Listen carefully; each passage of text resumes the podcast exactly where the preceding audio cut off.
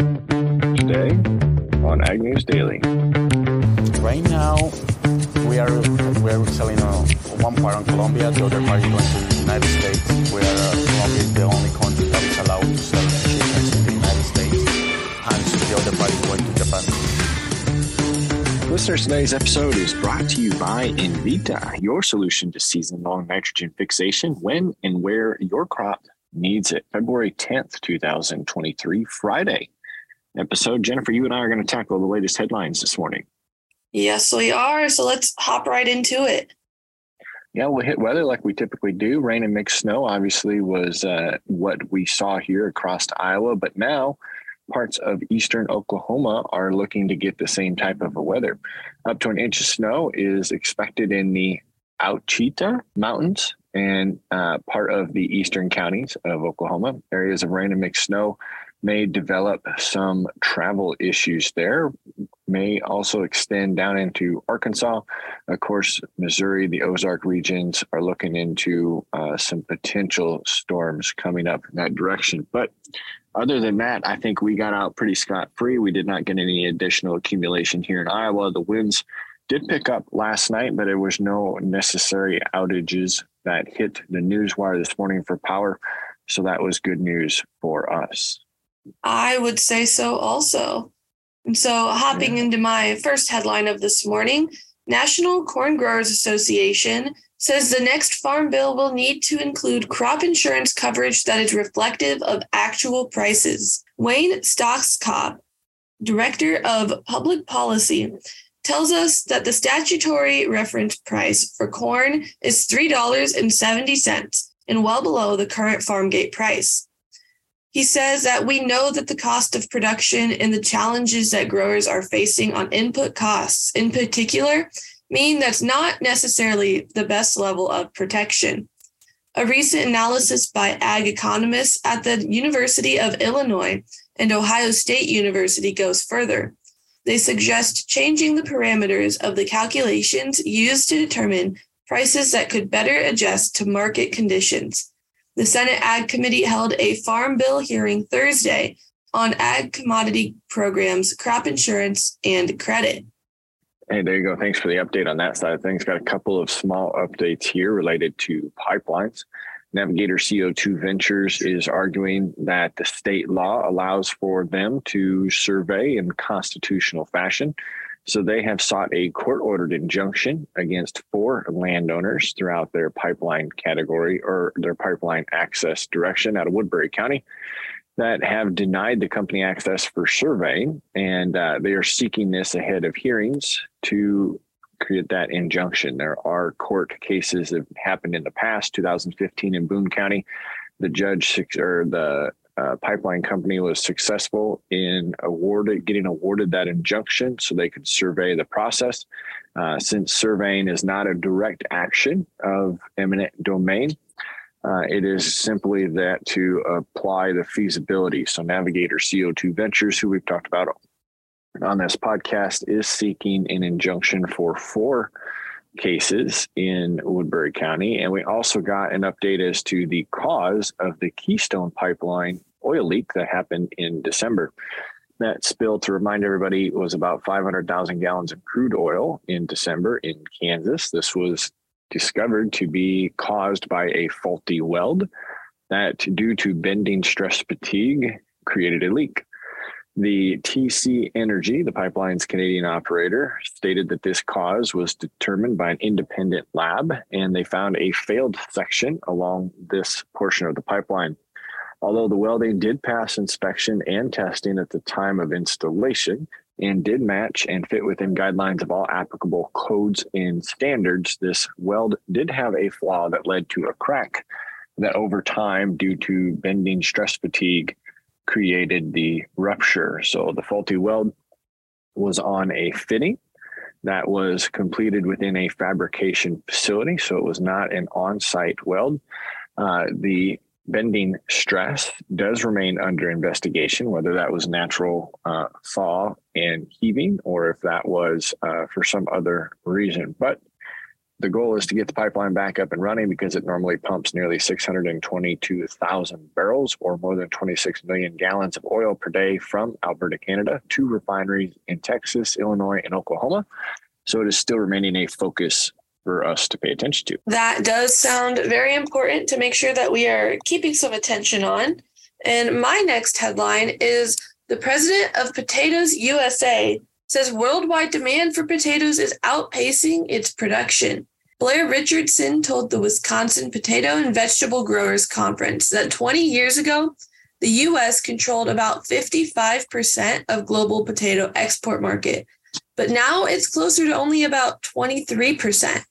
We've lost a lot of market share, but during that period of time, we've almost doubled our massive exports of potatoes. So we've increased exports, but lost massive market share. And what that means is demand for our products is growing more rapidly around the world than what we can keep up with. And he says, despite massive increases in European potato production, they can't keep up with demand. They're so concerned that they can't get all of the product they need for their frozen and processed foods. So they increased their contract prices by 40% this year. That's on top of the 25% increase they had last year, but they're still not going to be able to fully contract the acreages they need to supply their processing plants. Richardson says US potato export sales were up 9% last year and 28% compared to five years ago. He says domestic retail sales have also reversed a trend by going up 6% over pre COVID levels of five years ago. Statistics show that potatoes are America's favorite vegetable, followed by broccoli, corn, and tomatoes, which I find very astonishing. Yeah, I thought corn would have been much higher as we uh, love our sweet corn in the summer, but it's definitely a good time to be a potato grower that is for sure. It is not a good time to be a manufacturer of weather balloons. But before we get into that headline, have you heard that there's a new nitrogen in town? Envita provides constant season long nitrogen supplies created directly within the cells of your crop's plants. With Envita, there's no application guesswork. You can choose in furrow or foliar. Envita will fit your farming's practice and work all season long to make accessible nitrogen when and where your crop needs it. To learn more about filling your nitrogen gaps this growing season, visit azotic-na.com, A-Z-O-T-I-C-NA.com. Washington is confident that they know the manufacturer of the Chinese balloon. The Chinese balloon, as dubbed weather balloon, had multiple antennas for intelligent gathering purposes and has a direct relationship with the People's Libertarian Army a senior State Department official mentioned as a direct tie to China. The company involved in making this Chinese spy balloon could face sanctions.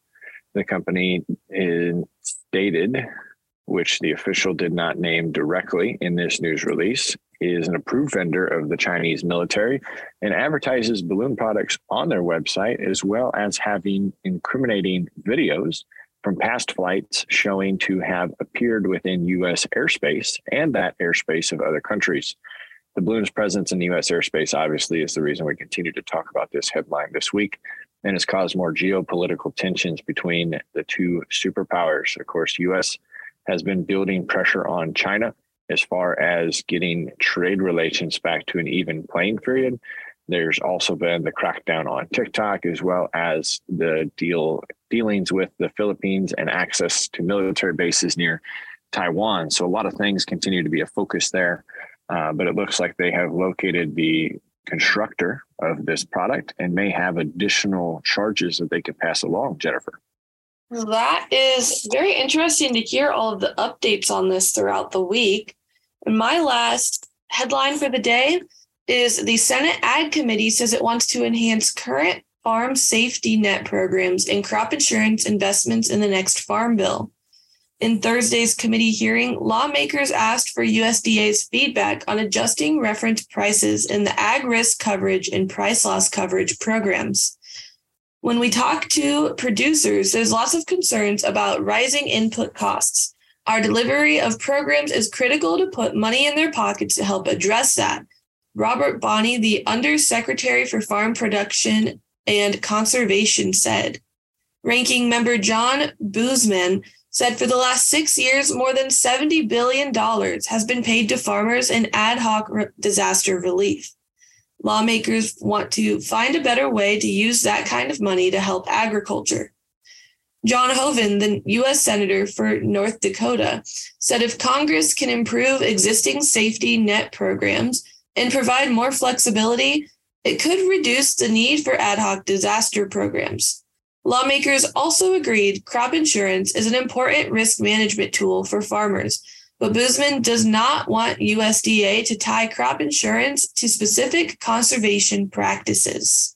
There you go. Another update there. I do have one last update headline here from us. We need to be careful and why we need to pay attention to the EPA's proposed rodenticide mitigation measures. So, obviously, out of sight, out of mind, we as ag producers don't like rodents but we now have some of our rodenticide chemical and opportunities for mitigation being coming under scrutiny. We know that uh, once you see a rat, a mouse, or any type of rodent as such, you put bait out. We should be baiting constantly, says experts, but the EPA is proposing significant changes to rodenticides that would result in the canceling of products, more requirements on labels, and reclassifying some of the used previous pesticides as restricted use.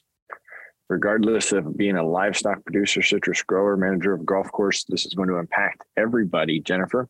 The American Farm Bureau Federation says it's more challenging now than ever in our regulatory environment to continue to grow as an American producer. And this is another thing we want to combat before unnecessary measures get put into place.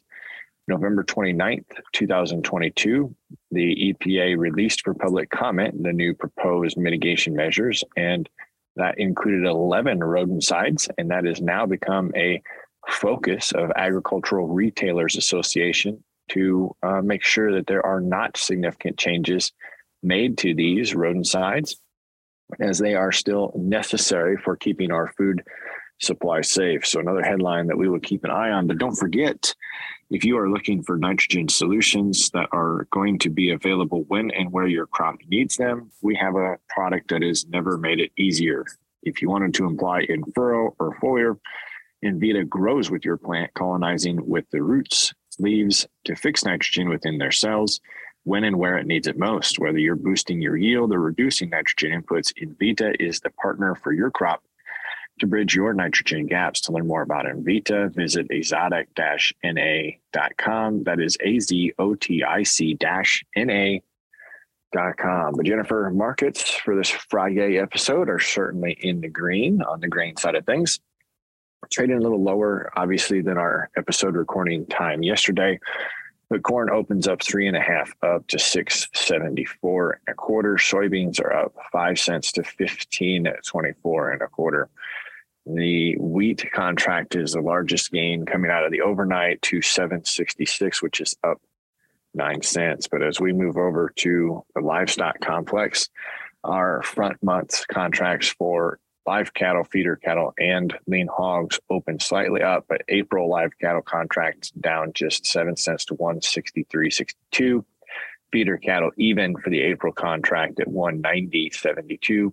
Lean hogs April contract is currently sitting at 83.32 and a half. So some decent markets there for us to report on a Friday edition. But who do we get to have a conversation with today? Absolutely. Today is part two of Delaney's conversation with Jose Luis Gonzalez Chacon. All right, let's get into it.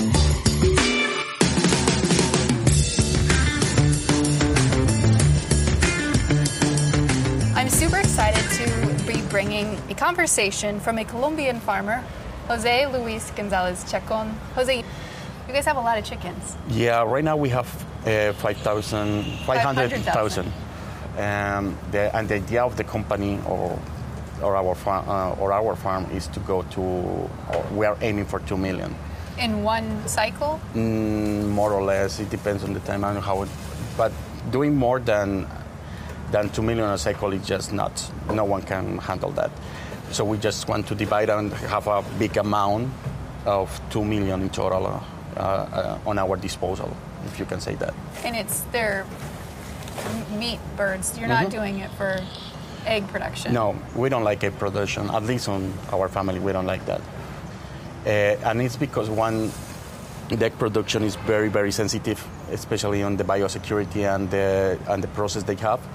And I mean, we can do that. We have the the, re, the resources to do it, but we found it just annoying. To be honest, it's a kind of annoying, at least for us. And the personnel that we, the people that work with us, has no expertise on, on that branch. So we just rather go with something that we mm-hmm. actually know. And I think that's what we'd like to about that. Yeah. So you, so the chickens that you are managing are mm-hmm. spread out across multiple barns. Yeah, we have 13 barns right now, but two of those are split on half because they are very long, and we want them to be comfortable. Uh, at the beginning of the of the process that we started, it was normal to have very very long barns, and they were not actually not so comfortable for the for the animals. So we started working on how to manage and how to make them feel comfortable because uh, if so if you feel fresh, that if you feel cool, that the environment is cool, that's for you, but the animal is going to have you're going to be very very cold. And the same happens on the, on the opposite side. If you feel hot, that means that that bird is going to die because it's very, very hot for them. So you have to work with what they feel, not what you feel. And because of that, we just invest a lot of money and a lot of time in technology so we can actually manage and control what is happening inside the, the barn. Yeah, and with your engineering background, I'm assuming you helped to design some of the barns and some of the technology. Just do the no, not technology. just do the the infrastructure. To be honest, I'm not so good with technology, uh, but I have good relations with people that actually know what they are doing. So I just trust them, and they. Uh, I, I work with people from Canada, with people from the United States, uh, Spain, Brazil. Uh, I forgot there is another country. I think Brazil. Um, and Denmark. Uh, we work, uh, we usually work with them, and we try to always try to um, renew our technology because every time it's changing and every time it's evolving. So we try to have the best for the chicken, so they actually have a very very good lifespan. And we also know that it's a short span, but come on, I need every, the humanity need the food, so we are giving the food, but we are also trying to give the chickens the best life that they can get. So, what is your marketplace like for the chickens? Where are you selling them? Right now, we are we are selling uh, one part in Colombia, the other part is going to the United States. We are uh, Colombia is the only country that is allowed to sell chickens in the United States, and so the other part is going to Japan. Oh, I didn't realize that Colombia was the only country that could sell chicken to the United States. And you can search uh, this because of Cargill, but yeah, it's uh, the only country that is allowed for two things. The we have the um, we are uh, Newcastle free. That's a disease that usually the, the chickens get. And the other thing is that the, our yields and the quality of our chicken is, uh, I, I think, at least for the, according to the numbers that I check, we have the best chickens in the world right now. That's amazing. Yeah. I had no idea. Yeah, it's, it's, it's kind of weird because I, thought I always thought that the United States, because of the technology, uh, the access to the food uh, and the feed for the chickens that, the, the, that you guys have, I thought always thought that you were miles, miles away from us. But when we came to to realize that it wasn't that that we are we were the ones actually that were given the best birds in the world was like man but we don't have the same technology and the same infrastructure. What is going on? And it was amazing to understand that we were doing something very very very very right. So it hmm. was good. Wow, that's really interesting. So, you have all this stuff going on, and then on top of that, you're also a Global Farmer Network member. yes So, what year did you become a member? And tell our listeners a little bit more about the organization. Uh, to some of us, they call us the COVID uh, generation. We started in 2020, and actually, the, we finished the process with the the GFN before I think it was two or three weeks before the pandemic actually kicks. So that's why they call us the pandemic crew or some. But it was amazing. It was an experience, and it's been an experience that I I have to admit is is amazing. I I tell everyone that I'm so proud to be part of them because I'm not here for the money as some people think.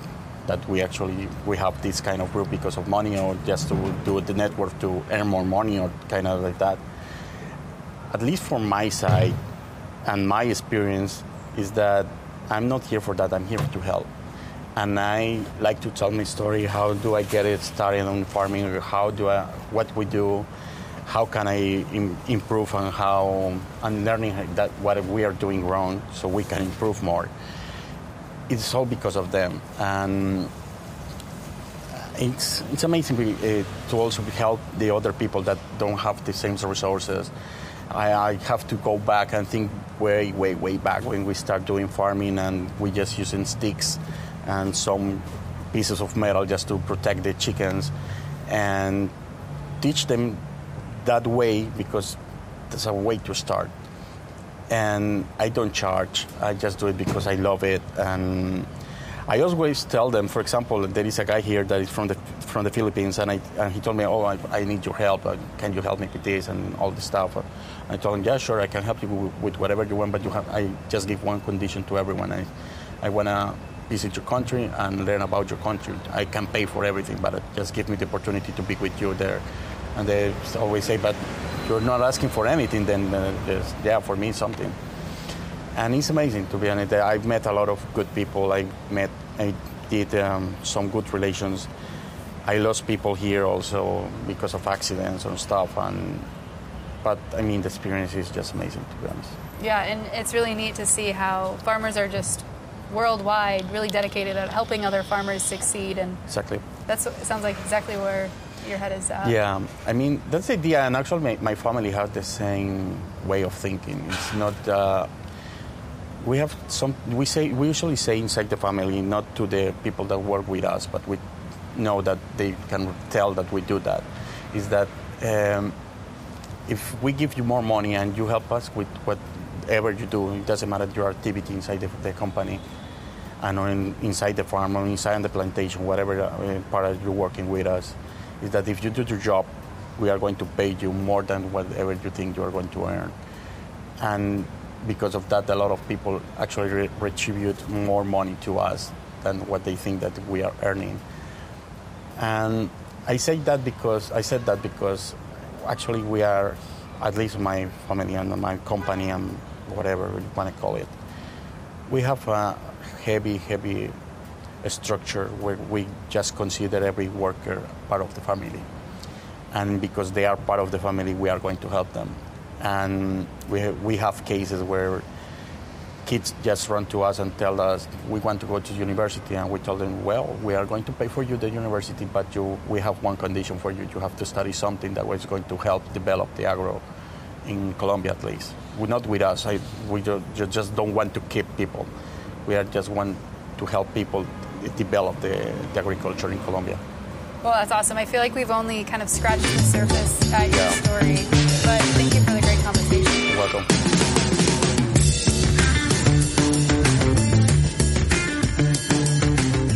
Well, there you go. Hopefully, Delaney makes it back safely. She certainly will have a lot of experiences to talk about next week on the podcast. But I'm ready for the weekend. Our listeners probably are too. So, what do you say? Should we let them go? Let's let him go.